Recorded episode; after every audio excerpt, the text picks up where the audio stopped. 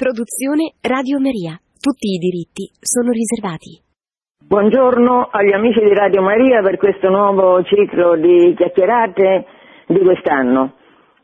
Questa mattina parliamo di una nazione piccola che però sta al centro dell'Europa e che ha avuto un ruolo molto importante anche all'interno dell'impero romano, ma a parte questo come difesa, come baluardo contro l'attacco che sempre c'è stato nel corso della storia da quando esiste l'Islam, contro l'attacco all'Europa cristiana.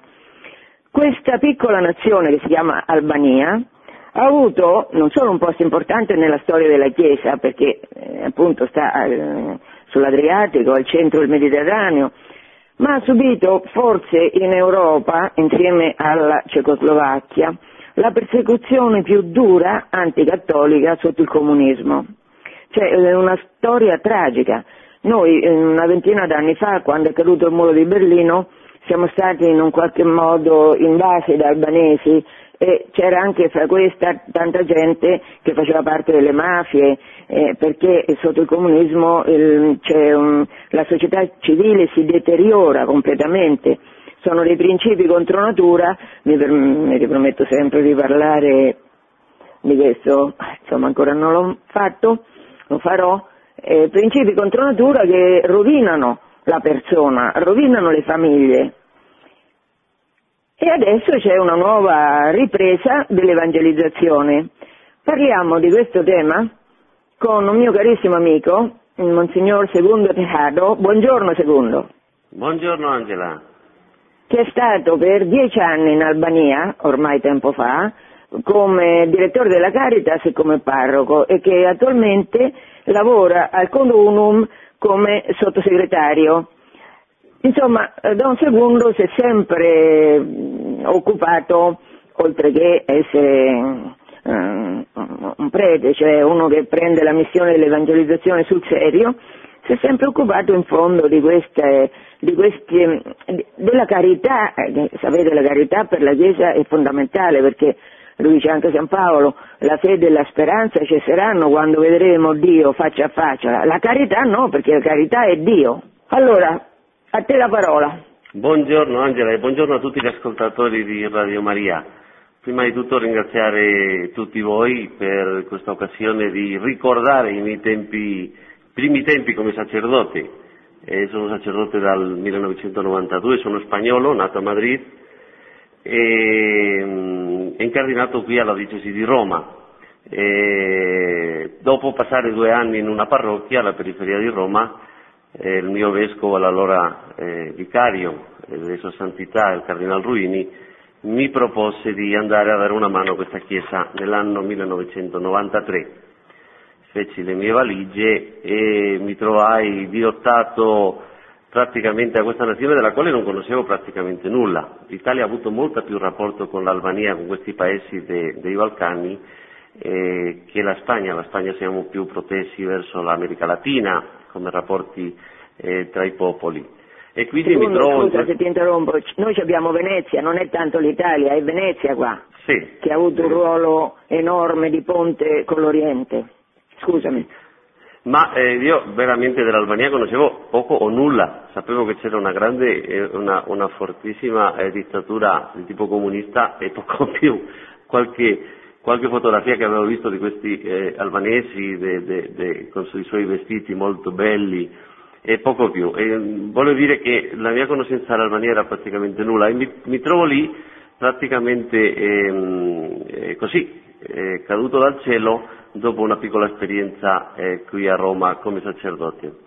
E devo dire che è stato un tempo veramente straordinario perché eh, ho visto da quest'anno, dall'anno 93, praticamente ho conosciuto tutti i sacerdoti che erano rimasti eh, vivi dopo la, la terribile persecuzione della quale parleremo dopo in profondità.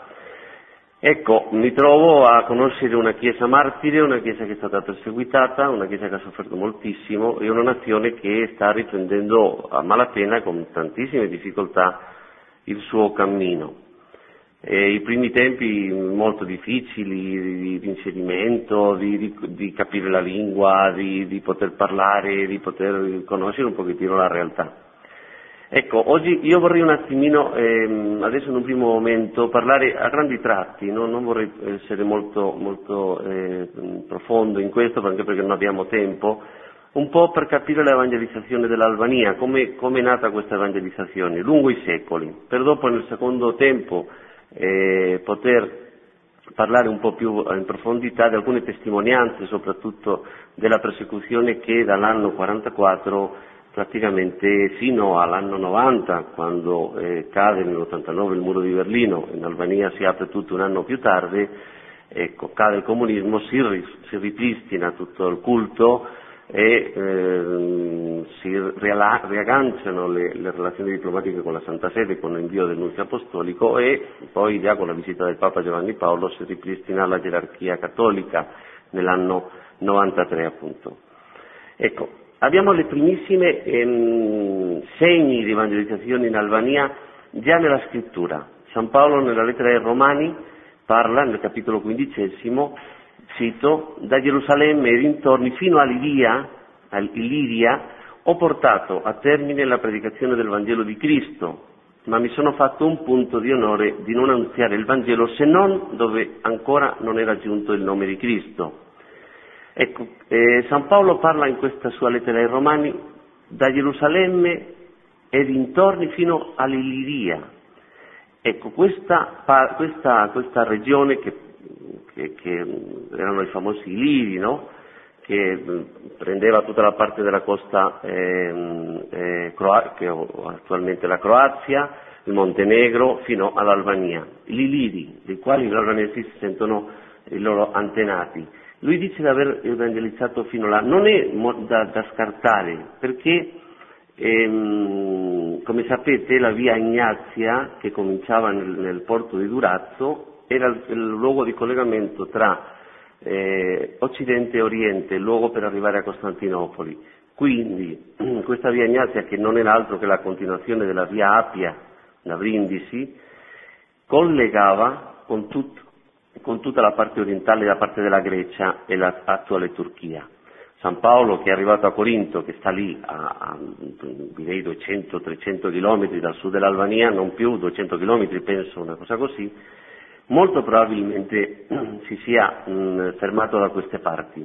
Ci sono altri due testi nella lettera Tito e negli Atti degli Apostoli che parlano proprio di, eh, di, queste, di queste, terre, sia del, eh, de Nicopoli, la, la, lettera Tito, e eh, di città che sono in queste, in queste, in queste terre.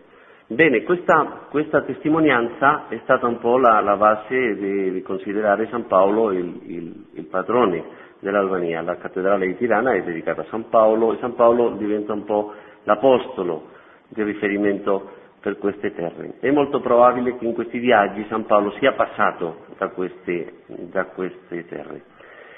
Poi i padri della Chiesa parlano anche, San Gregorio di Nazianzo, San Gregorio di Nazianzo parla che l'Apostolo San, Sant'Andrea ha evangelizzato l'Epiro, l'Epiro è la parte eh, al sud dell'Albania. Quindi abbiamo diverse testimonianze, mm, troviamo anche in diversi documenti delle primissime diocesi ehm, che esistono eh, in, queste, in, queste, parti, per esempio Sant'Astio a Durazzo e altri. Eh, si va riorganizzando piano piano in questi primi secoli della Chiesa l'evangelizzazione in questi, in questi luoghi. È una terra che si trova tra l'Oriente e l'Occidente, come ve l'ha detto eh, Angela all'inizio. Eh, c'è un bellissimo libro di un autore, un intellettuale albanese che si chiama Aurel Plasari, che si chiama proprio così, e, e lui fa un'interpretazione che tutti i problemi dell'Albania sono proprio questa, questo stare in questa frontiera tra l'Oriente e l'Occidente e tutta la sua storia sarà un po' marcata da questo e dalla sua geografia. Dobbiamo considerare che l'Albania è un paese molto piccolo, come diceva Angela, e a me piace paragonarlo a Israele, eh, è una cosa un po' particolare mia perché è molto simile, è una, una frangia di, di terreno che è circondata dalla parte occidentale dal mare, dal mare Adriatico, e eh, dalla parte eh, più orientale tutta piena di montagne. Bisogna capire anche questa orografia per capire anche il, il, l'animo, il, la forma di essere degli albanesi. Poi abbiamo un grande lago al nord, un po' come il lago di Galilea, no? il lago di Scutari, e tutta una, tutta una, una pianura che scende verso, verso il sud e, e, poi dà passo a queste grandi montagne al nord, montagne bellissime che vengono chiamati gli Alpi albanesi. Ecco, questa geografia ehm, insieme alla storia mm, ci parlano molto perché è un popolo che ha dovuto soffrire sempre molto eh, le invasioni dei vicini, un po' come Israele, circondato da nemici eh, e si è raggruppato come in tribù, eh, questi famosi clan che, che, si raggruppano e si difendono dall'attacco dei turchi eh, nelle montagne costituiscono delle, delle, delle, grandi tribù, dei clan che poi avranno il proprio diritto, ma di questo parleremo un pochettino più avanti. Ecco, è importante segnalare come la geografia eh, è costitutiva anche del carattere dei popoli e della sua storia. Eh? Eh, è la storia, la propria storia che, che, che, questi popoli hanno dovuto. E quindi stavamo parlando che l'Albania si trova un po' in questa frontiera tra l'Oriente e l'Occidente e anche l'evangelizzazione è stata sempre molto marcata da, questa, eh, da questo luogo di frontiera. Mm, come voi ben sapete, dopo l'editto di, dopo la divisione del, del, dell'impero Oriente-Occidente, l'Albania resta nella parte orientale, ma sempre rimarrà legata ecclesiasticamente a Roma. Ci sarà un filo conduttore sin dagli inizi che la manterrà legata a Roma, anche se ci sono stati nei primi secoli, dopo la, la divisione, in, ricerche, eh, pressioni perché la Chiesa passasse alla, alla, all'influsso della Chiesa orientale, eh, si è mantenuto al nord dell'Albania sempre, e nelle parti mon- delle montagne, questo attaccamento a Roma, a Pietro, che è molto importante per capire anche tutta la persecuzione questo amore a Pietro, questo attaccamento a, a Roma, a Pietro, alla pietra che Cristo ha, ha, ha, istituito, su questa pietra io edificherò la mia chiesa. Il popolo albanese sin dall'inizio rimane completamente legato a Roma e fa molta fatica a entrare dentro della orbita eh, de, de, della Chiesa orientale. Bene, questo eh, si cominciano a costruire le prime, le prime mh, grandi diocesi, Scutari, Ochrida, eh, sul lago eh, dello stesso nome, e, e, tante altre. Si comincia già un, un, un lavoro di, di, evangelizzazione nei primi secoli molto, molto, ehm, molto forti.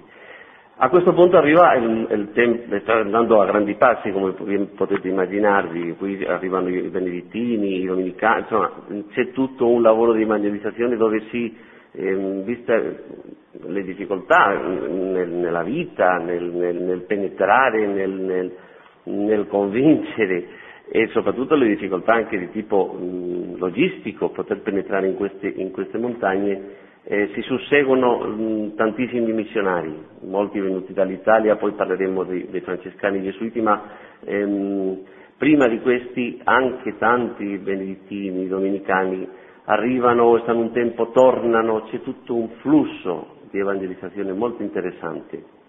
Bene, che arriva? Arriva l'impero ottomano, arriva l'impero ottomano che va salendo per questi paesi, per, per l'Albania, va salendo verso, eh, verso, il nord e il suo grido era Roma, sappiamo eh, in, quelli, in, quei secoli, nel secolo XIV, XV, quanto eh, era sentito da parte non soltanto dai papi ma anche dalle potenze europee questo eh, rischio e questa minaccia che l'impero ottomano eh, stava eh, dando a tutta l'Europa. E, molte volte non si, non, si, non si, sa che la prima fermata che si è fatta a questa invasione che mirava Europa del Nord, che mirava Roma, è stata fatta proprio da un albanese, Giorgio Castriota Skanderbeg, che è una figura veramente eh, fantastica di studiare. Giorgio Castriota Skanderbeg praticamente riunisce eh, di nuovo a tutti, eh, tutte le tribù, tutti questi clan che erano dispersi e fa una unificazione della, della, della nazione albanese in chiave anti-invasione eh, turca. Lui sarà sconfitto, ma eh, mette, mol, mette, una, un, un, mette dire, un, punto di speranza questo si può fermare, questa, questa avanzata, questa ondata si potrà fermare. Eh, lui lotta con un sistema di, di, guerriglie, lui era stato anche un militare nell'impero, nell'impero ottomano, venivano sequestrati i bambini, portati in Turchia per, per, diventare militari, lui diventa un militare, poi eh, deserta di questa... Di questa... Giannizzeri, no secondo? Pronto? Chiamavano Giannizzeri questi.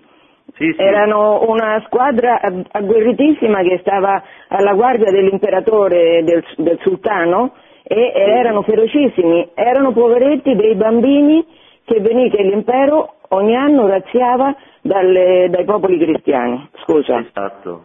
E, e, e prendevano anche i, i, bambini delle famiglie più importanti, questo Giorgio Castrota era una delle famiglie più importanti di, di, dell'Albania e quindi questo, questo, si ribella contro il, il potere eh, ottomano e lo, lo, lo, combatte, fa tutta una serie molto interessante vedere anche tutto il sistema che faceva lì in Albania di, di costruzioni, di, di, di torri, di, eh, di fughe, mm, eh, luoghi di fuga, se venivano le cose malmesse, di fuga verso l'Italia dove aveva grandi amici, il re di Napoli, Papa mismo fu, fu, fu mm, nominato atleta Cristi, un, una, una, delle cose più grandiose che si potevano eh, avere in quel tempo. E il Papa, li, li, proprio per questo, perché la paura al, al, all'invasione ottomana era veramente reale. Gli ottomani distruggono questa resistenza, ma Europa capisce che ehm, questo piccolo nucleo di, di uomini agguerriti e, e, con convinzioni veramente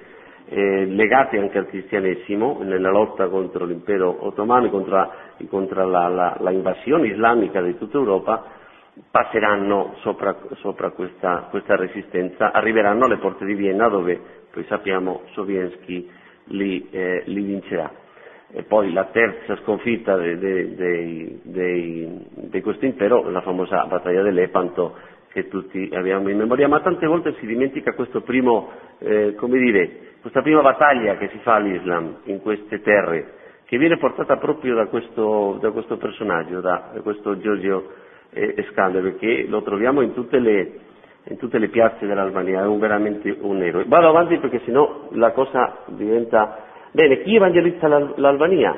Bene, i francescani, soprattutto, prima di loro tanti, tanti altri, e i gesuiti. Si parla di una presenza di San Francesco in Albania, nella città di Legia, dove eh, fonda il primo convento, ma questo mh, mm, non è una cosa del tutto sicura. E poi eh, i francescani subiscono tantissime persecuzioni da parte dell'impero ottomano che già era presente nel territorio. Ecco, eh, uccis- uccisero moltissimi dei francescani stranieri, era molto curioso perché uccidevano eh, o, li, o, li, espulsavano della, dell'Albania e questi tornavano mh, mm, in seguito e vol- tornavano di nuovo da altre parti. E sempre c'è stata questa presenza dei, dei francescani, una presenza eh, enorme in, in, in, Albania. I gesuiti arrivano già nel 1700, eh, già al, al 1800 arrivano i, i gesuiti, credo, eh, aiutati dall'Austria, dell'Imperio Austro-Ungarico, che si era, era, fatto fare una, una, una, clausola di protezione della Chiesa in Albania. Infatti eh, la Chiesa si svilupperà soprattutto nella parte nord dell'Albania grazie a questo aiuto dell'Austria. Nel 1841 i, i gesuiti fondano il primo seminario albanese e il Collegio Saveriano, tutta una serie di, di opere di, di educazione che saranno anche molto importanti per capire la persecuzione che va contro la elite intellettuale che veniva formata, ben formata dalla Chiesa in Albania. Già alla fine del 1800, metà e fine del 1800, già comincia tutto questo lavoro molto più sistematico di evangelizzazione attraverso l'educazione della gioventù. E la Chiesa è protagonista della cultura, primo, la prima opera nella lingua albanese è un messale, si trova qui alla Biblioteca Vaticana, non parliamo delle, delle, delle tipografie dei, dei, francescani, dei gesuiti, che sono pionieri in tutta, in tutta, questa, in tutta quest'area. Anche il ruolo della, della, Chiesa molto importante nell'indipendenza, nella politica, eh, i preti albanesi erano, erano molto introdotti nella, nella, nella, lotta politica e nell'indipendenza del 1912, quando l'Albania ottiene l'indipendenza, eh, alcuni chierici eh, hanno un ruolo veramente importante in questo. Un vescovo mh, ortodosso, eh, Fannoli, anche molto importante nella storia dell'Albania, e Monsignor Bumci, eh, um, saranno presenti alla conferenza di pace di Parigi dopo la prima guerra mondiale. Quindi eh, vedete come la Chiesa eh, che ha questi personaggi molto preparati che hanno studiato in Europa, hanno studiato in Austria, hanno studiato in Italia, giocano un ruolo molto importante anche nei, nei, nei momenti storici di questo popolo. Bene, la, abbiamo già parlato del ruolo mm, molto chiave nell'educazione, mm, sia da parte dei, dei, dei francescani, dei, dei, gesuiti, le salesiane, tante, lo, dopo sono, sono, cominciate ad arrivare anche tante congregazioni ehm, eh, femminili. Bene, abbiamo parlato di questi, questi clan montanari, questi, questi uomini eh, queste forme di, di, raccogliersi dopo l'invasione dei, degli ottomani, dei turchi, eh, chiaramente eh, i, i, cattolici cristiani si rifugiano nel nord e lì sviluppano tutta una propria cultura, una cultura che viene anche data da eh, diversi canoni di, di, di, legge consuetudinaria, tra cui il più importante quello dell'Egdugagin, questo che sono? Sono raccolte di leggi che vengono fatte eh, senza nessun controllo, se così possiamo dirlo, eh, un tipo di, di, di diritto consuetudinario che mh, va a regolare la vita di queste popolazioni.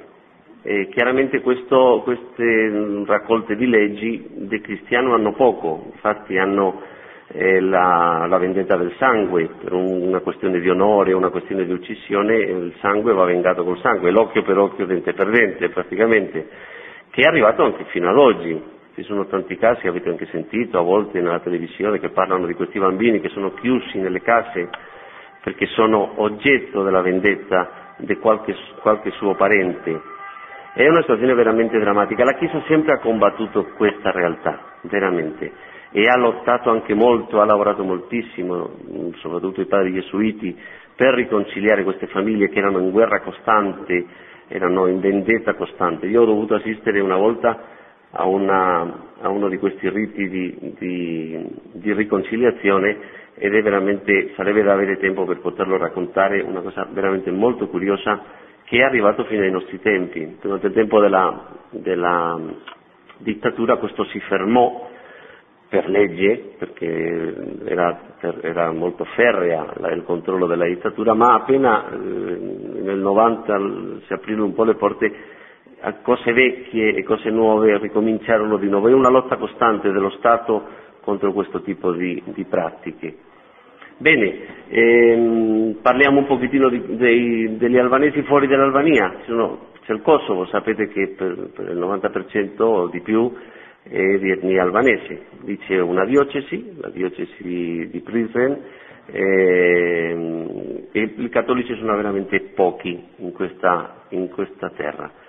Poi come non parlare degli Arbres eh, che stanno qui in Italia, dopo la, la, la invasione dell'Islam molti albanesi cristiani passano e vengono in Italia eh, sapete che ci sono in Calabria, in, in Lungro, nella diocesi di Lungro, in Sicilia, la diocesi di Piena delle Albanesi, ci sono anche popolazioni in, nella Puglia, in Pescara, insomma è una popolazione che ha mantenuto delle tradizioni antiche, anche la propria liturgia di tipo orientale, unite a Roma, una cosa molto curiosa è una cosa etnograficamente veramente eh, fantastica, sono de, dei popoli con una tradizione molto bella, molto, eh, con, delle, con, delle, ricchezze immense sia gastronomiche sia come costumi, eccetera. Hanno mantenuto un albanese molto arcaico, legato alla liturgia, ma loro um, parlano l'albanese, eh, riescono a comunicare anche con quelli che abitano. Quindi c'è tutta questa diaspora, non parlare poi della diaspora delle immigrazioni. Qui in Italia tantissimi albanesi conosco e tanti hanno dato qui, hanno, lavorano qui in, Alba, in, in, Italia, ma anche negli Stati Uniti, anche in Svizzera. Insomma c'è una grandissima diaspora il mondo albanese è molto, è molto ampio, c'è una parte di Macedonia dove ci sono albanesi, Madre Teresa era a Skopje, l'attuale capitale di, poi parleremo di Madre Teresa alla fine del, del nostro incontro. Insomma, ci sono un po' albanesi dappertutto, eh, l'Albania è una realtà etnicamente molto, molto ampia, eh, anche se poi lo, quello che è l'Albania è questo territorio che conosciamo tutti. Altre confessioni religiose, mh, mm, ci sono gli ortodossi al sud, eh, eh, con un, un, arcivescovo a Tirana, c'erano un gruppettino di ebrei che poi emigrarono in Israele quando, nel 1990, ci sono musulmani ehm, ehm, che occupano tutta la parte centrale eh, e si collegano un po' con il Kosovo e poi con la Bosnia-Herzegovina, in questo che chiamano la linea verde. E poi c'è una setta eh, molto interessante che sono i Bektashi, una setta eh, dell'Islam, dell'Islam, che vanno vestiti di verde, una cosa molto curiosa, io l'ho incontrato diverse volte in Albania, hanno delle tradizioni molto molto curiose. Adesso facciamo un piccolo intervallo musicale, se vi sembra bene, e, e, e parliamo un, un, attimino di questi ultimi 70-80 anni, eh, 50 anni della persecuzione, un po' come ha vissuto la Chiesa questa persecuzione e come questa Chiesa martire ha risposto a questo attacco eh, frontale che le ha fatto eh, il, il regime comunista.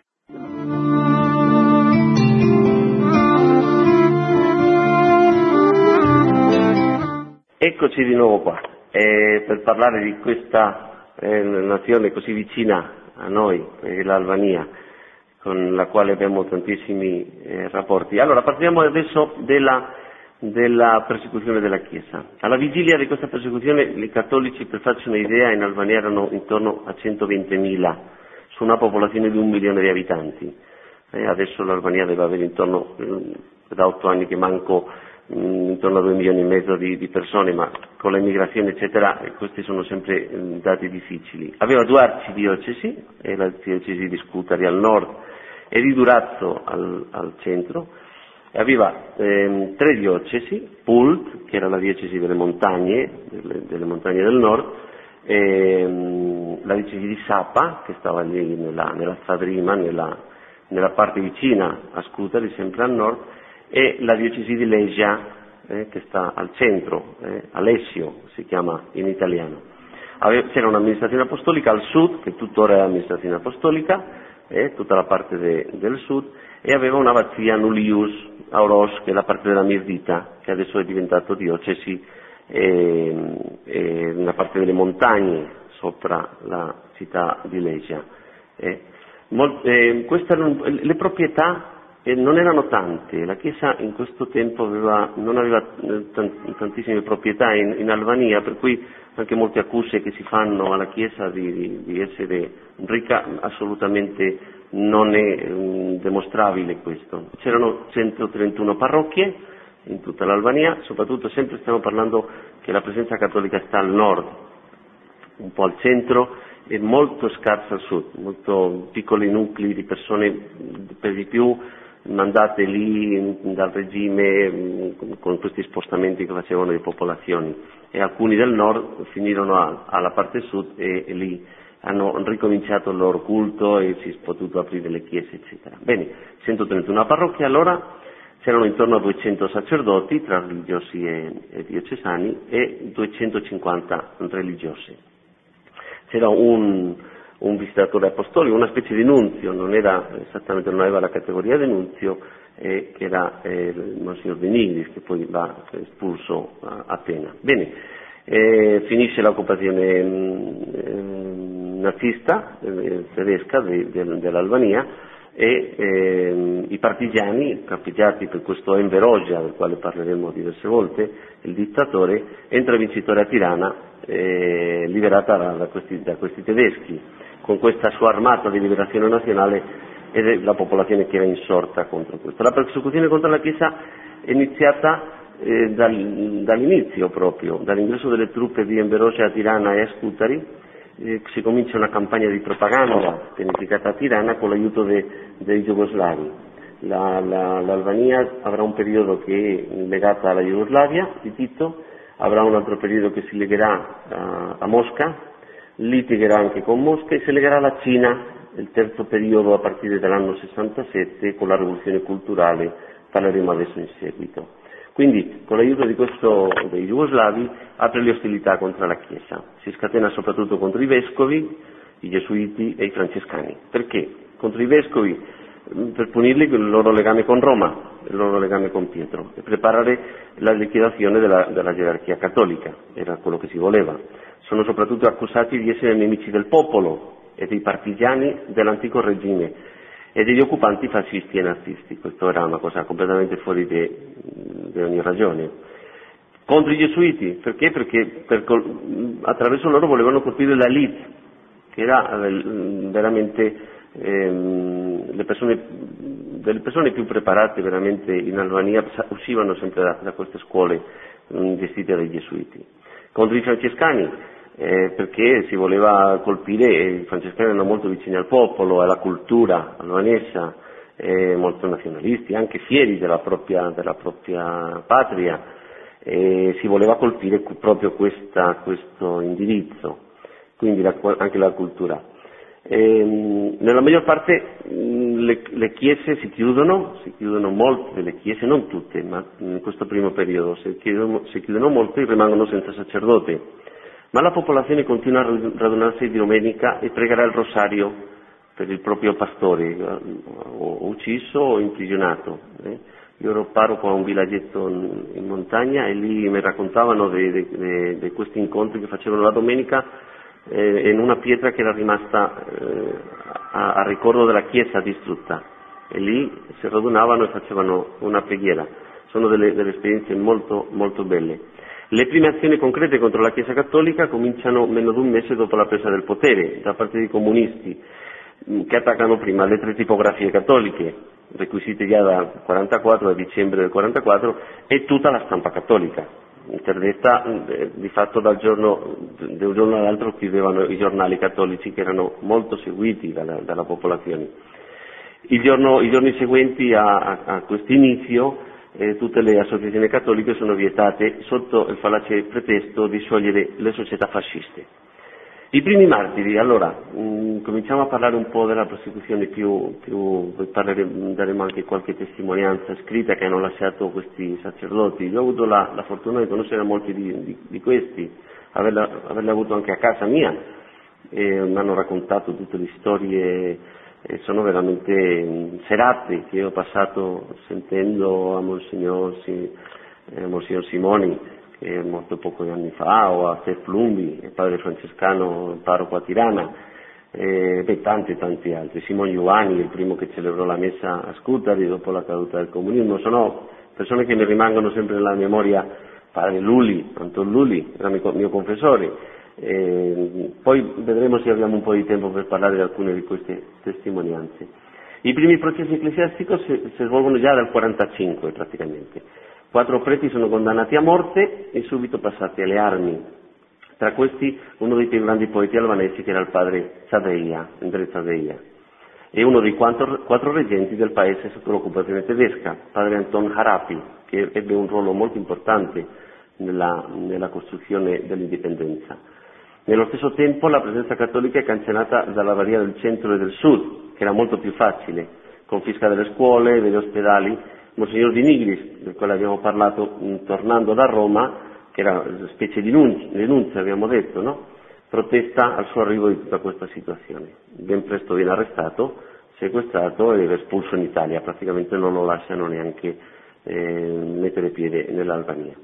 Nel maggio del 1945 il regime chiude le scuole per l'infanzia della Chiesa Cattolica e inserisce con la forza i suoi insegnanti in tutte le sue scuole, dove si comincia chiaramente a eh, insegnare il materialismo dialettico eh, introdotto come una materia eh, obbligatoria. Questa ondata, prima ondata di persecuzione accompagnata da una campagna di seduzione nei confronti dell'episcopato albanese, al fine di staccarlo da Roma eh, Enverosia, il dittatore, convoca nella primavera del 45 i due arcivescovi, quello di, di Scutari, Monsignor Zacci, e quello di, di, di, di Durazzo, Monsignor Vincent Prenusci. Eh? E, e, e, davanti a loro mh, cerca di convincerli di fare una chiesa nazionale. una chiesa staccata da Roma. Chiaramente questi due santi, questi due uomini eh, coraggiosi e coraggiosamente rifiutano completamente eh,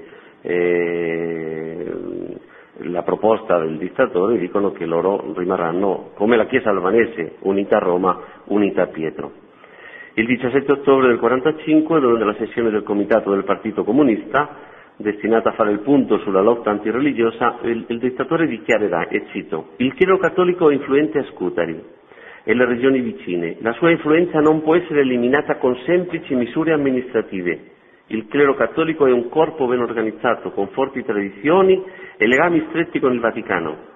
Di conseguenza dobbiamo affrontare la sua organizzazione con una migliore organizzazione e obbligarlo a battersi sul nostro stretto terreno. Dobbiamo trovare un buon metodo di combattimento e una tattica appropriata contro il clero cattolico.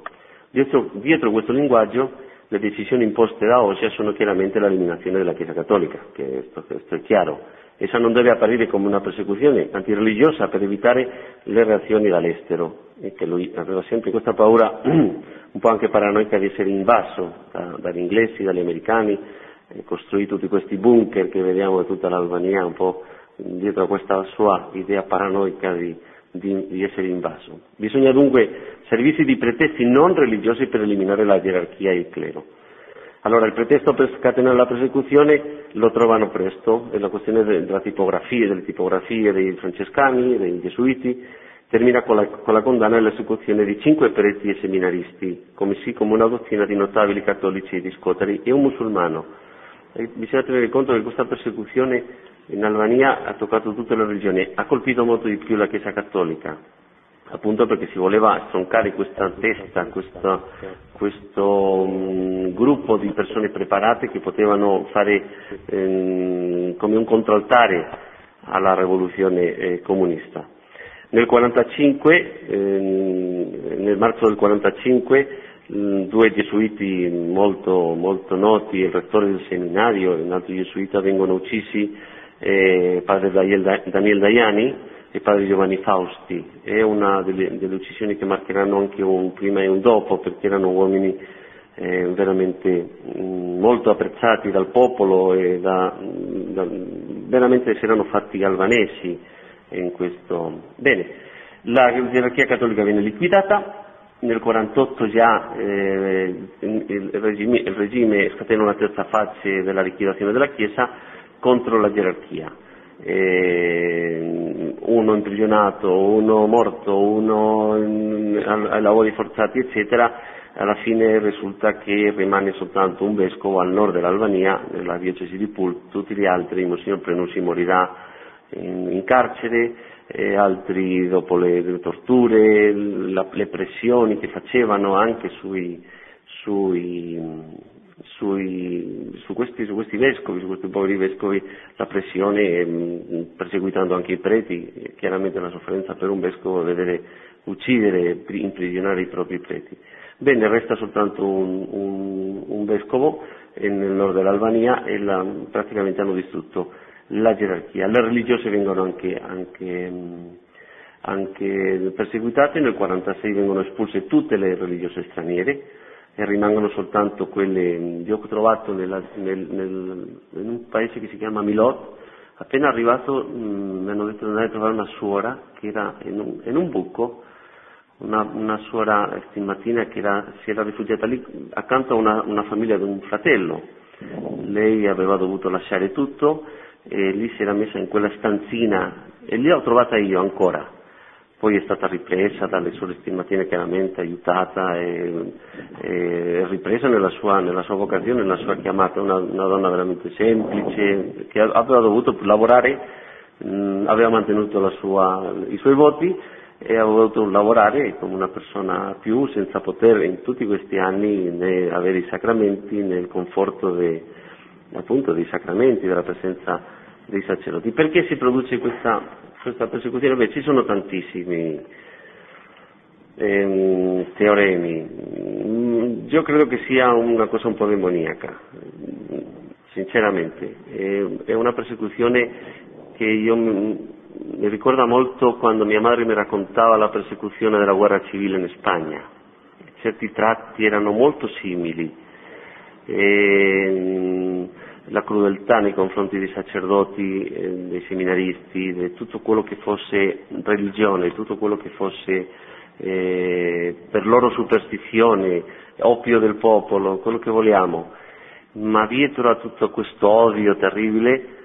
Io vedo molto la presenza di, del, di, de, del demonio, appunto, cioè di una presenza demoniaca eh, che cercando di, di, uccidere la Chiesa poi quello che ha fatto è stato, come con, come con il nostro Signore, eh, aprire la nostra salvezza e forse il futuro della Chiesa in questo Paese, ma anche in tanti altri, eh, venga proprio da questa, da questa, testimonianza del martirio. Bisogna considerare che la Chiesa albanese è una Chiesa martire, adesso già ha cominciato tutto il processo per, per, per elevare agli altari questi, questi, martiri, questi sacerdoti, questi laici, questi, queste suore, questi vescovi che hanno subito questa persecuzione. Si parla di moltissime cause, sì, che la, la, Chiesa aveva questa elite che doveva essere stroncata, eccetera, mh, che avevano collaborato con il, con il, regime fascista, prima con Mussolini, poi con i, con i nazisti, eh, che la Chiesa era una struttura feudale, bueno, tutte le accuse che facevano i comunisti evidentemente erano tutte cose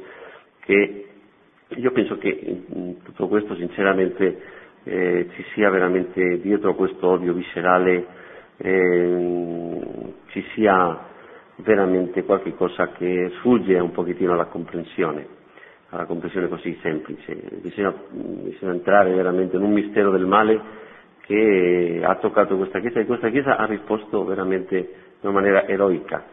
Quanti sacerdoti all'essere fucilati gli davano viva Cristo Re, perdonando i nemici. La stessa cosa che in Spagna. Mm, quanti, tantissimi, tantissimi di questi sacerdoti uccisi durante la guerra civile spagnola morivano perdonando i nemici, che è la più alta espressione de, dell'amore cristiano, l'amore che Cristo ha avuto per noi.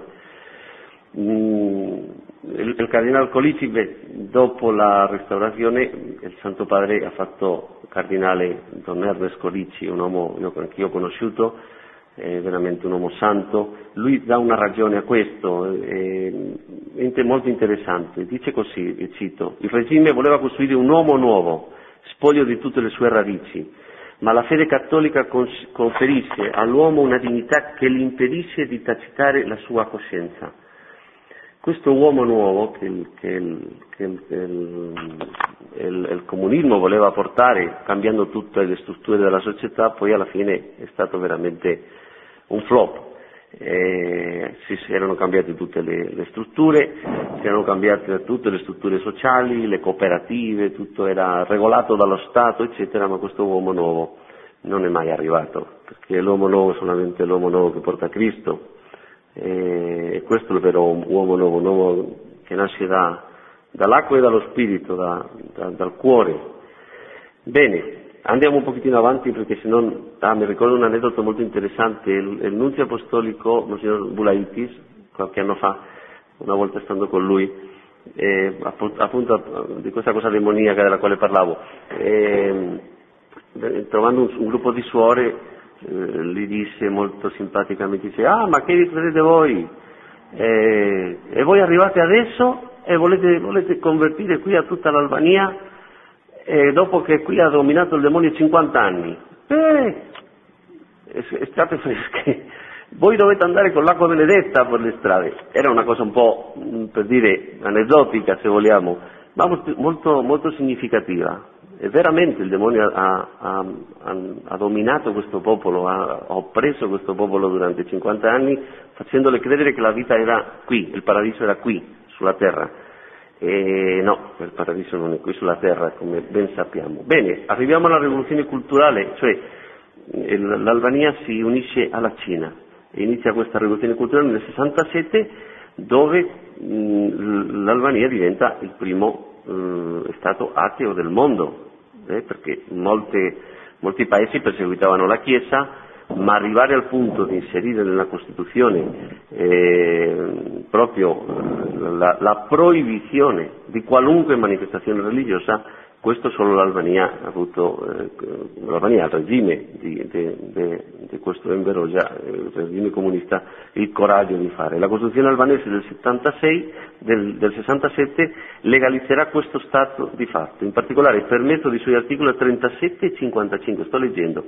Il 37 dice lo Stato non riconosce alcuna religione e lavora a sviluppare la propaganda atea per inculcare in ogni cittadino una visione mondiale scientifica e materialistica della vita, articolo 37 della Costituzione. E il 55 dice così, nessuna organizzazione fascista, antidemocratica, religiosa o antisocialista è permessa. Fascismo, religione, propaganda antisocialista, attività religiose sono vietate perché considerate incitazione all'odio tra popoli e razza. L'anno seguente il codice penale precisa le pene contro coloro che non rispettano le regole. Vedete che eh, qui nell'anno 67 si dà un passo di qualità abbastanza importante. 2100 luoghi di culto che ancora erano rimasti eh, in piedi vengono rassi al suolo e, e, si radicalizza tremendamente la persecuzione, se non era già eh, abbastanza forte, già erano morti tantissimi. Che ci troviamo nella popolazione? Una resistenza nelle famiglie. La famiglia resiste questo attacco eh, un padre di famiglia di Scutari racconterà che dice abbiamo sempre celebrato Natale e Pasqua, qualunque ne fosse stato il prezzo, ma conducevamo prima i più piccoli fuori di casa affinché non potessero tradirsi, perché i bambini nella scuola le domandavano ma a casa pregate, a casa avete un rosario, avete un'immagine della Madonna, Cos- cosa fate con le uova di Pasqua? Le colorate le uova di Pasqua? Facevano queste domande ai bambini per, per incastrare i genitori si battezza in segreto nelle famiglie, il padre di famiglia, i genitori, qualche prete che era rimasto, è ancora vivo stava nascosto, battezzava di nascosto, sappiamo questo famoso caso eh, a Tirana, è stato fucilato proprio per battezzare un bambino. Un altro giovane racconta come la sua famiglia si è servita dell'obbligo fatto dal regime di avere un ritratto del dittatore in ogni focolare. Sotto il ritratto c'era l'immagine di San Nicola o Sant'Antonio e bastava togliere la, la foto di Enverogia, i giorni di festa, le famiglie continuavano così in una maniera molto precaria a trasmettere la fede ai, ai loro figli.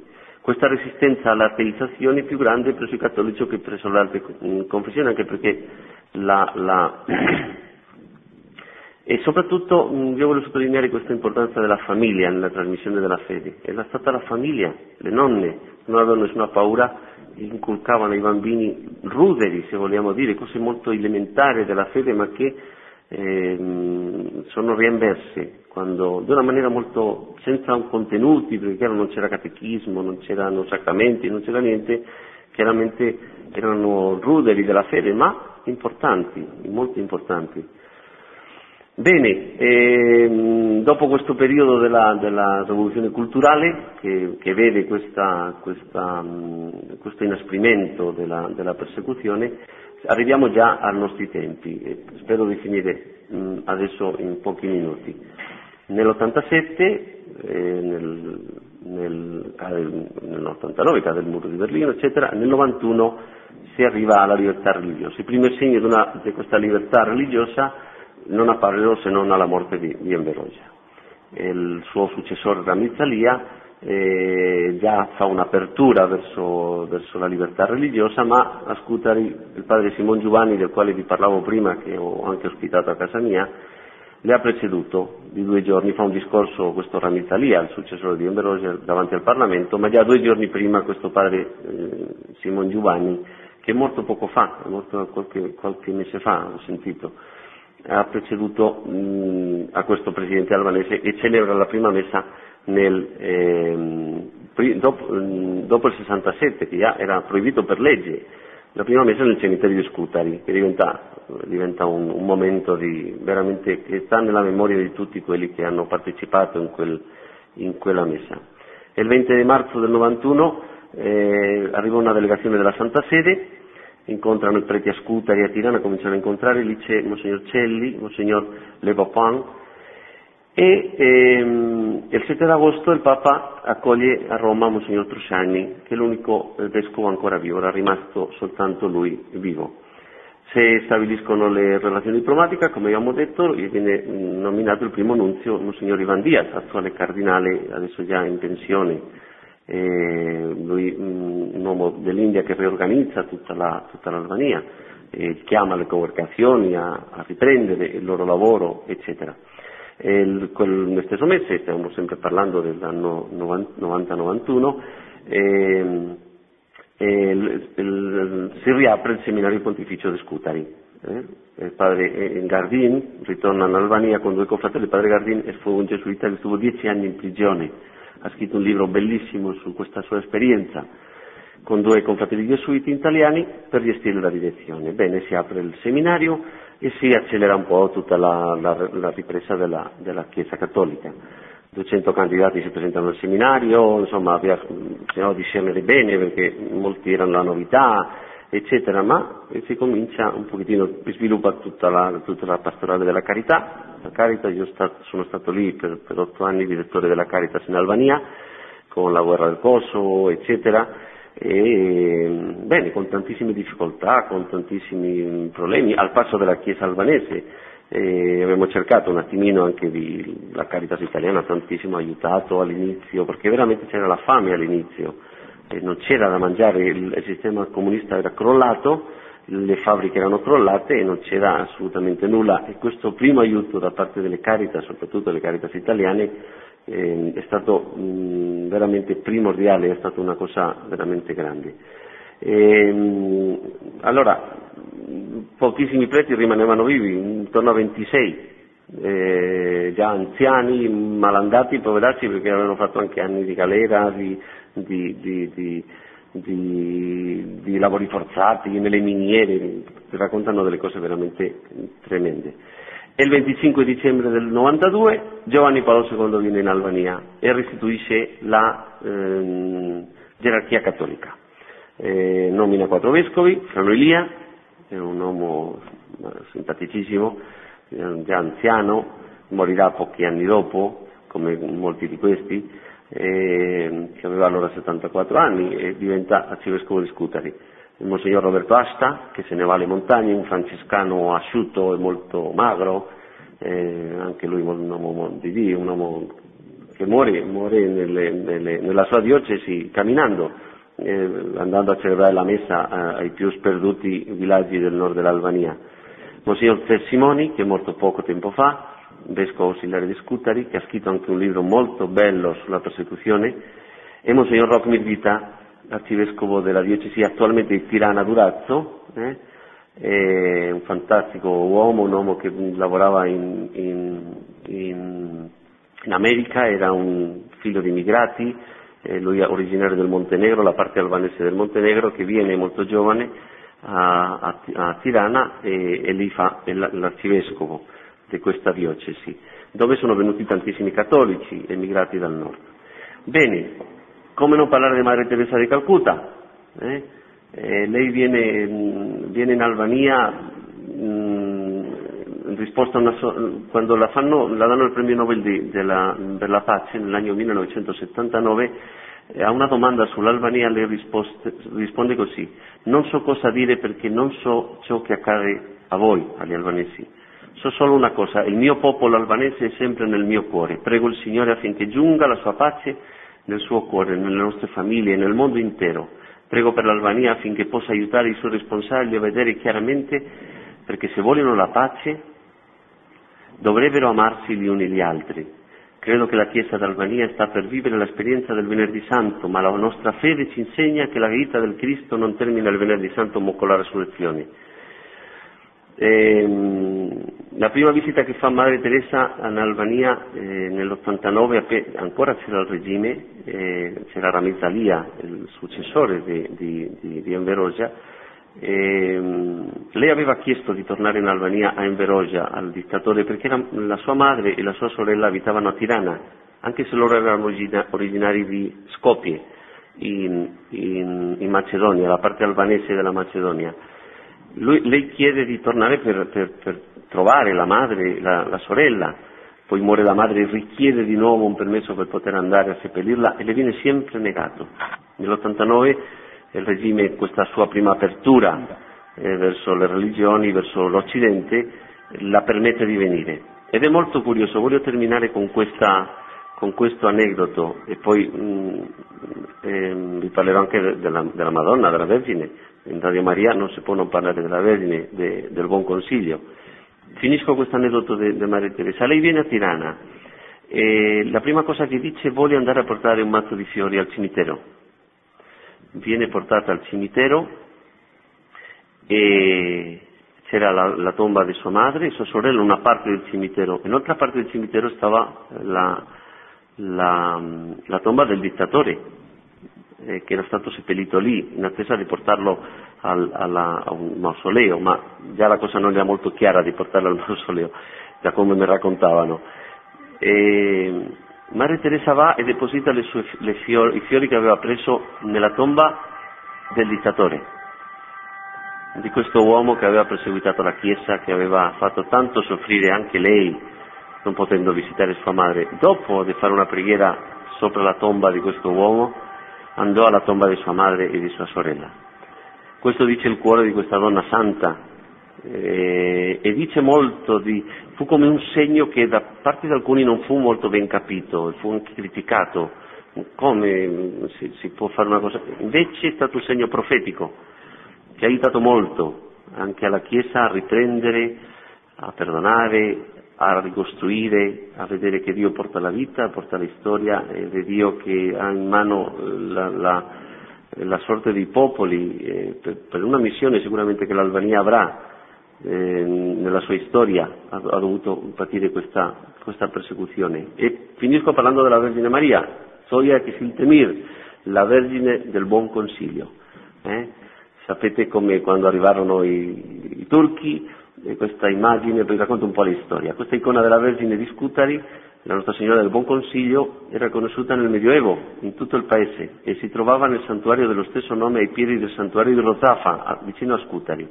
Attirava i pellegrini di tutta l'Albania. Sto leggendo una piccola storietta che, che, che ho trovato molto sintetica. Nel 1467 i turchi assediarono la città e cominciarono a profanare i luoghi di culto. Due pellegrini, Gergi ed Esclavis, Arrivati nel santuario per venerare la Vergine, la supplicarono di agire per il suo popolo. Fu allora che, secondo la tradizione, videro l'immagine staccarsi dal muro. Si trattava di un affresco e uscire dalla chiesa. La seguirono mentre essa saliva al cielo e brillava come una stella. Giorno dopo giorno, dopo, not- dopo notte, la seguirono, arrivando alla costa, varcando l'Adriatico, attraversando l'Italia fino a Roma, dove essa scomparve all'improvviso. Cercarono dunque di ritrovarla e appressero che una donna pia, una pia donna, Petronella Petruccia, aveva avuto a Genazzano, qui nel Lazio, nella periferia di Roma, una visione della Vergine che le ordinava di costruire un santuario. Si era messa al lavoro e ben presto un'immagine soprannaturale era apparsa nel cielo. I nostri due pellegrini riconobbero subito la loro icona e appena il santuario fu terminato, questa discese verso la terra, vi penetrò e si attaccò essa stessa al muro dove si può sempre venerarla oggi. Anche a Scutari, il santuario del, del miracolo, divenne meta del più grande pellegrinaggio mariano del paese. Allora, Radio Maria affidiamo a, a Maria, affidiamo Radio Maria e l'Albania, a questa Vergine del Buon Consiglio. Quando avete bisogno di un buon consiglio, andate a Genazzano o andate meglio in Albania a pregare la Vergine Maria. Che Dio vi benedica tutti, io spero non aver dimenticato nessuno, era, non era facile in tre quarti d'ora parlare di una grande storia, di grandi storie. Avrei dovuto anche, avrei voluto anche leggere alcune testimonianze di, di torture, di, di, di persecuzione, eh, forse in un altro, in un altro momento. Zot Juvekov, Gil Siptarek, è un cam cipriano, sembra intime. Eh? E ho l'Albania nel cuore, in questi anni che sono stato lì, io sono stato benissimo, sono, sono stato voluto bene da, da voi, da, da tutti gli albanesi, è stata per me un'esperienza che ha marcato la mia vita. Dio benedica tutti voi e grazie. Secondo, scusa, ma quindi la Madonna di Gerrannazzano è la stessa icona della Madonna di Scutari? Esatto, che volando venne qui, fuggendo dalla persecuzione dei turchi. Fu richiesta da parte della Chiesa albanese, la prima cosa che fecero al Santo Padre fu chiederla a questa Madonna, il Papa mandò una copia perché evidentemente non, certo. non la potevano mandare se non si faceva lì una guerra. Eh certo. È normale, no? Eh, allora mandò una copia che poi, poi, fu collocata lì e questo pezzettino di, di muro che sta lì a Genazzano con una, una, con una vergine eh, così questa è la, la Vergine del Buon Consiglio, padrona dell'Albania, che volando venne, venne... A Scuderi non c'è rimasta niente, non c'è rimasta questa immagine originale, questa No, che ha... Lì c'è la coppia, sta a Genazzano, sì sì. Ok. È una, una bellissima gita per andare a, a pregare. Va bene, allora adesso dopo un'interruzione musicale passiamo alle domande. Grazie.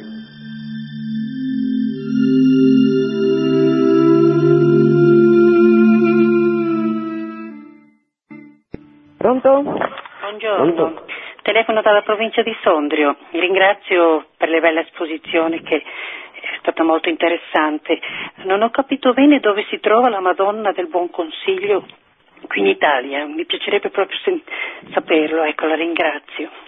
Allora, questa Madonna del Buon Consiglio si trova a Genazzano. Genazzano è un paesino bellissimo che sta sopra una, eh, una- un colle eh, che si trova qui nel Lazio, potrei dire, non so, mm, saranno 30 chilometri da, da Roma. È un paesino, si chiama Genazzano, e lì è dove la Madonna volando venne dall'Albania e lì si trova questo piccolo icona, che è un pezzo di, di muro, eh, secondo la tradizione venne da- dall'Albania fuggendo un po' dalla- da tutta l'invasione eh, islamica. Prossima? Sì, pronto? Padre, buongiorno. Buongiorno, Eh, mi chiamo Giuseppe, la ringrazio per quanto ha detto. Finalmente conosciamo qualcosa dell'Albania, un paese per noi misterioso. Le volevo chiedere quali prospettive religiose ci sono per l'Albania? La gioventù è interessata alla religione, si avvicina? Beh, una bella, una- una bella domanda, eh, impegnativa. L'Albania ha avuto un, un processo mm, di ehm, urbanizzazione che io chiamo, cioè gente che si è mossa dalla, dalla- dalla campagna verso la- le grandi città molto veloce. Quel processo che a noi è durato 30-40 anni, in Albania è successo in pochi anni, sia la immigrazione verso Occidente, sia tutte queste popolazioni delle montagne che vivevano in situazioni veramente precarie verso le periferie della città. E dobbiamo dire la verità, eh, i giovani eh, albanesi guardano Occidente, guardano il capitalismo e guardano quello che guardano i, i giovani nostri, evidentemente. Quindi la ripresa della, della fede non è facile e sono gli stessi problemi che abbiamo eh, in- in- nelle nostre nazioni occidentali, direi. Una cosa è vera, io questo l'ho notato, la- il comunismo non è riuscito a mh, sradicare dal cuore dell'uomo un sentimento religioso, Mm, così come riesce per esempio la secolarizzazione, così violentemente la- riesce la secolarizzazione. Per cui eh, io ho trovato un'accoglienza del Vangelo, un'accoglienza della buona notizia, mm, anche da parte di persone che non erano cristiani, un'accoglienza sincera e vera, che toccava un punto di sentimento religioso molto profondo che non era riuscito a distruggerlo il, il comunismo con tutte le sue eh, con tutte le sue strategie. Il futuro, i giovani, beh, io manco da anni dall'Albania, non li posso dare una, un- un- così, informazioni molto, molto precise.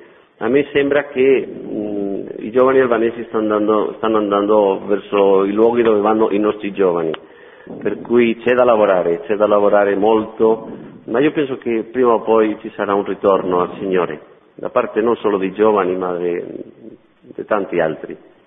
A questo riguardo io voglio aggiungere mm, una testimonianza. Un- qualche anno fa ho letto una tesi di, una monaca di clausura albanese che era atea e che in questa tesi raccontava la sua esperienza anche e diceva che, siccome l'ha raccontato prima Don Secondo, eh, i genitori non potevano parlare ai figli di Dio, della Madonna, non potevano perché a scuola poi questi bambini, poveretti, eh, facevano la spia, ma non perché volessero fare la spia, perché eh, gli insegnanti li inducevano a raccontare cose che poi dopo avrebbero provocato la morte e l'imprigionamento dei genitori. Quindi questa monaca di clausura era cresciuta in questo ambiente e non sapeva assolutamente niente di religione, e ripeto, monaca di clausura. L'unica cosa che lei si ricordava e che dopo, diciamo, da questo particolare è partita la sua conversione, è che sua nonna aveva al dito un anello strano, la coroncina del rosario. Quindi voglio dire, Dio si è servito di questa stupidaggine, come è un anello con la coroncina del rosario, stupidaggine, un fatto stupido, semplice, senza parole, per poi costruire una storia di santità con questa donna. Quindi veramente lo Spirito Santo vive la storia e, e beh, va a capire. La prossima. Pronto? Pronto? Pronto? Da un secondo sono Suor Chiara da Firenze. Io sono stata parecchi anni in Albania e ci siamo incontrati quando lei era la Cari- Tar- Caritas di Tirana. Volevo Ehi. solo aggiungere, l'ho acceso la radio, però era già inoltrata la sua esposizione, la ringraziamo, è molto precisa. Volevo solo integrare dicendo che a Scutari, nel piccolo santuario della Madonna del Buon Consiglio, Nana Kashilet Mir, c'è una copia che ha portato il Beato Giovanni Paolo II quando è venuto in Albania a riorganizzare e a consacrare i nostri vescovi. Grazie, da un secondo, auguri. Grazie a voi, grazie. Sì, effettivamente è stato il Papa a portarla, a portare questa coppia della, della Vergine. Prossima? Pronto? Pronto? Mi sente padre, sono un sacerdote nato in Albania Sì. e ascoltando Mirdita. le te- Mirdita, Mirdita, Sono sono due Gesù Cristi. e Cosa dite? Per i profani, cosa state dicendo? Due Sia al Gesù Cristi. Sia lodato Gesù Cristo, è il, il- il saluto che ci facciamo. Ascolta padre, ascolta, io sono uno di quelli che sono fuggiti nel 91, Ah, uno di quei ragazzi e sono stato ordinato nella diocesi di Potenza e sono felicemente ministro del Vangelo da, da nove anni. Però non ho dimenticato, anch'io, come diceva la signora prima, eh, vedevo mio nonno che pregava in silenzio perché, come ha ben spiegato, sono molto emozionato. E era impossibile tutto, tutto quello che oggi è anche si spreca, insomma. Io ho conosciuto testimoni come Atzef Plumbi che ha scritto Vivi da raccontare. Ho conosciuto, eh, meglio ancora, ho il ricordo vivo di quella poesia, se permette, due, due righe. Omo shqipni e mjera shqipni, kusht ka paskit me kryen hi, ti ke paske një zonjë rand, burat e veut të tjeshin nan. La dignità di- del popolo albanese è stato calpestato, ma non, non hanno cancellato il ricordo di una fede che è diventata testimonianza, cancellato per, certi, per certuni, ma non, non per quegli uomini che hanno ospitato anche, bisogna, bisogna considerare eh, tanti italiani che durante la seconda guerra mondiale furono rifugiati nelle case albanesi e comunque ravvivarono ancora di più anche nel sud dell'Albania, perché io vengo dal sud dell'Albania, sono di Oricum, provincia di Valona, e da noi era impossibile considerare che ci fosse una fede, figuriamoci di parlare di Dio, ma questo, come ha ben spiegato, non ha intaccato assolutamente eh, la fede genuina e semplice.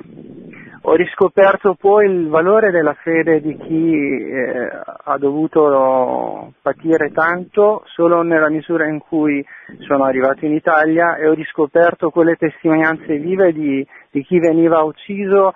Eh, la, la questura di Scutari man- mandava la relazione alla, alla questura di Tirana come avevano le ultime parole, come ha ben detto lei padre, delle testimonianze di, di perdono e di una morte santa.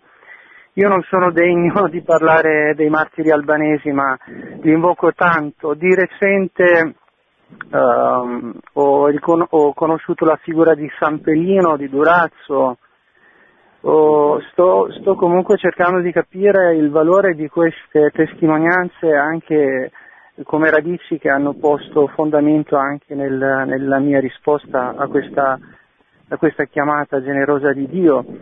E certamente anche la figura di George Castriot eh, non è da sottovalutare. Ho rubato tanto tempo, avrei tanto da dire, ma volevo solo ringraziarla e, e considerare che la preghiera più semplice che fa il popolo albanese è quella di invocare la misericordia di Dio anche nei momenti più, più difficili. L'ha fatto, posso farle un nome anche come lei ha trovato quella sti, stamattina lì a Scutari, io ho conosciuto Sor Giulia a Valona dove la Chiesa Cattolica Sì, di Valona sì, sì. eh, era trasformata in teatro per i bambini e tante altre Sì, sì. testimonianze, ma mi eh, lascio spazio agli altri perché eh, volevo solo ringraziarla perché è una testimonianza bella questa. Grazie, grazie padre, è stato bello anche sentirla. Bene. Pronto? Pronto? Eccomi. Sì, buongiorno padre. Ecco, anch'io Buongiorno. volevo tanto ringraziarla. Siamo- io sono anch'io originaria di Scutteri e sono piccola perché io sono nata, dello- mm, sono nata nell'88, però quello che ha detto rispecchia proprio tutto quello che, che c'è stato da noi. E io ho avuto la fortuna di andare nella chiesa della Madonna del Buon Consiglio e volevo dire anche una cosa che mi faceva sempre impressione, quando passavamo lì davanti alla chiesa, che magari andavamo a Scutari, perché io sono dalle- vengo dalle periferie di Scutari, quando passavamo lì, che eravamo nel furgone, anche i musulmani facevano il segno della croce, perché c'era sì. sempre questo... Il segno della croce. Sì, sì, sì, sì, anche loro. Io a scuola, quando andavo a scuola, avevo- era- erano più musulmani, che, però eh, abbiamo sempre vissuto in armonia e questo mi faceva sempre impressione quando li vedevo che facevano anche loro il segno della croce davanti alla chiesa. È molto bello. E quindi volevo dire anche che quando pregavamo a casa con i, con i miei nonni, con i zii, perché eravamo in tanti, eravamo sempre paurosi, mm, insomma si aveva paura eh, perché eravamo veramente isolati, ci ha isolato talmente tanto, però come ha detto lei la, la nostra fede era pura, era come lo è ancora adesso, e quindi ha retto insomma.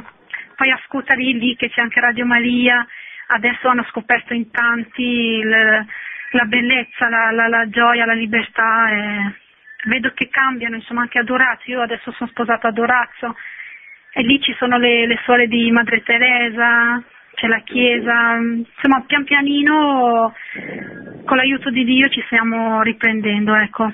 E volevo ringraziarla tanto.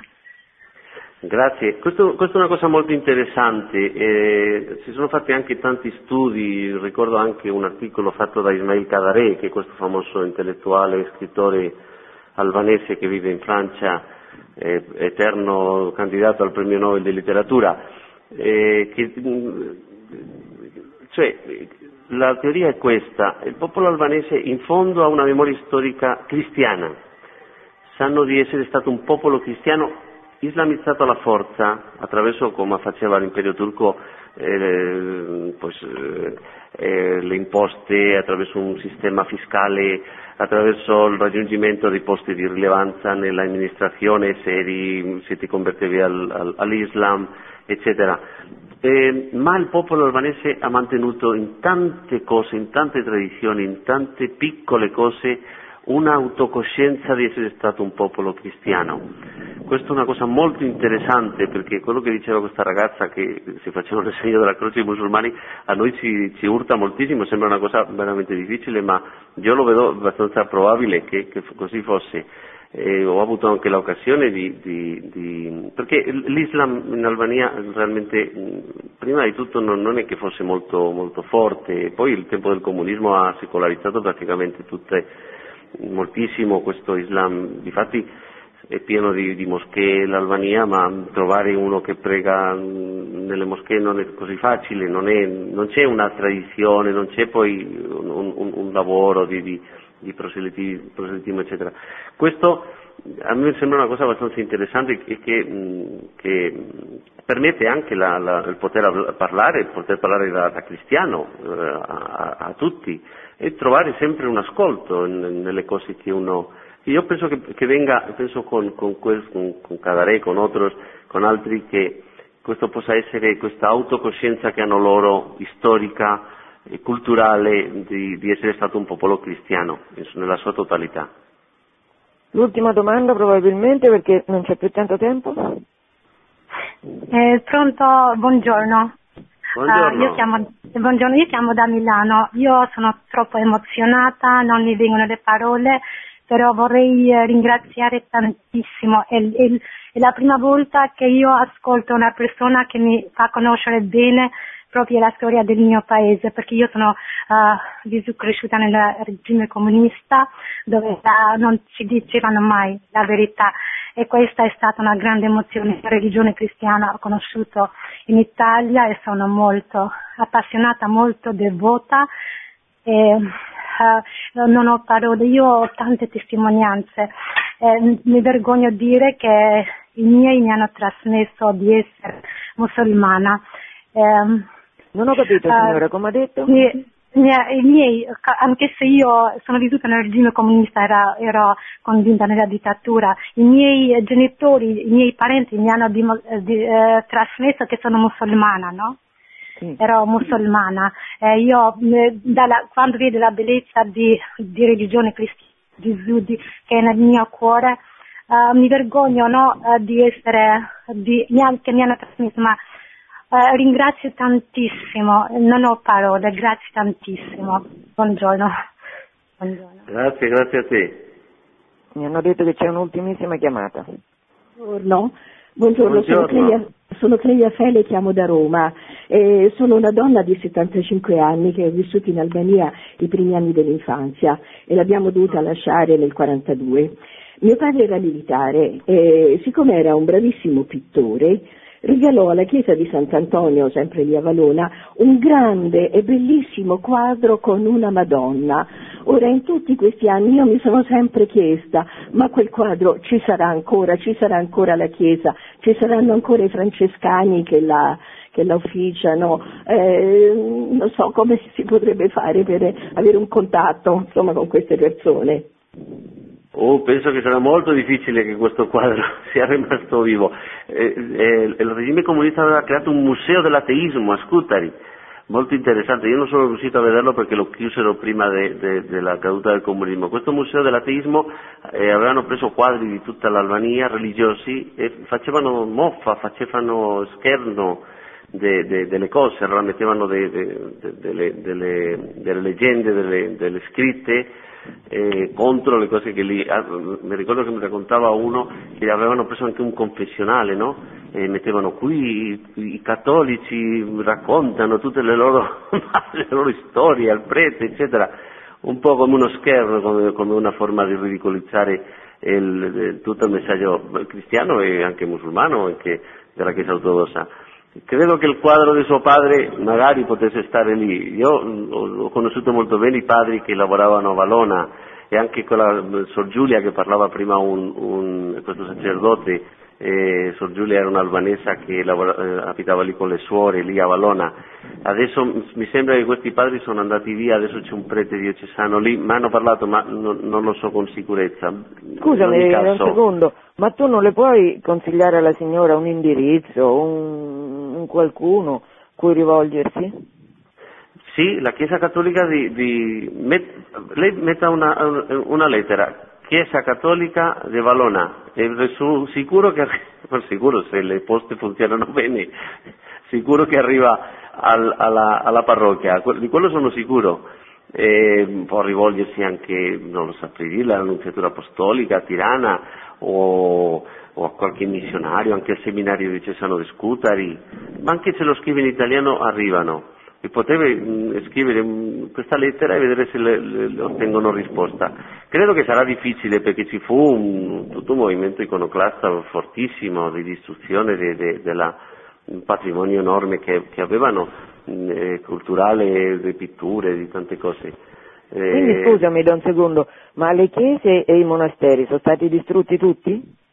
Tutti, tutti, tutti no. Ehm, sono rimaste alcune cose ehm, nel monasteri ortodossi al sud, la grande maggioranza furono distrutti o convertiti in palazzetti dello sport, per esempio la, la cattedrale di Scutari, che è una cosa enorme, era un palazzetto dello sport, ma il campanile fu distrutto, fu, fu buttato giù con i trattori, per esempio, no?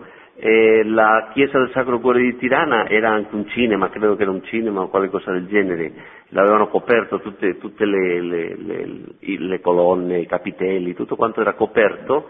E quando cade il comunismo semplicemente ci fu una questione di pulizia, pulire tutte queste cose che avevano appiccicato per coprire i segni religiosi, ma alcune di queste si salvarono proprio per questo. In un villaggio io, nel quale io ero parroco, si chiamava Delvinist, vicino alla città di Lac, nel centro dell'Albania, la chiesa rimase in piedi perché i, i, i contadini la riempirono di fieno e dissero no, questo va a servire per riempire di fieno per le nostre mucche, per la cooperativa, per cui questo non la distruggete. E lì rimase la chiesa, una chiesettina piccola, eh, che rimase così com'era. Per dire, poi in tutto questo il popolo albanese poi è molto simpatico in tante cose e, e c'era una vita ufficiale che correva a un certo livello, ma c'era una vita vera che scorreva sotto, eh, fatta anche di barzellette contro il dittatore, di canzonette, di, di, di, di appunto, forme di, fregare l'autorità. La facciamo convertire in un deposito di fieno e così non distruggete la nostra chiesa, ma la chiesa stava lì e loro andavano lì quando moriva una persona, andavano lì con la bara la facevano entrare in, questa, in, questo fieno, in questo deposito, ma la facevano riposare sulla porta tre volte, le davano tre colpi no? a questa bara, Padre, Figlio e Spirito Santo, e andavano a seppellirla. Per dire le cose che sono rimaste, sono racconti fantastici. Eh, aveva una statua, mi ricordo una statua di San Teodoro, e quando io arrivai lì a, a dire la messa, le prime messe che dicevano lì, Dopo qualche giorno mi portarono un posto dove stava la statua, avevano nascosta la statua di San Teodoro, che adesso sta lì. Dove nascosta. l'avevano nascosta? L'avevano nascosta in una casa, in un, in un, in un gabuzzino, in un posto, nessuno sapeva niente, nessuno... ma lì stava. Quindi sono delle, delle aneddoti curiosissimi che poi il popolo sa fare anche beffe a, al male, tante volte. e questa è una buona notizia in qualche maniera, perché anche oggi che che abbiamo, viviamo tempi molto angosciosi, è una buona notizia questa di, che nonostante tutto si trovano le maniere per sopravvivere anche culturalmente, anche religiosamente. Chiaro, chiaro, così è. Allora, eh, ringraziamo Monsignor Segundo Tecado per questa testimonianza che ci ha dato. Grazie Don Segundo. Grazie e a voi. Noi ci risentiamo il prossimo terzo lunedì di ottobre. Buona giornata. Produzione Radio Maria. Tutti i diritti sono riservati.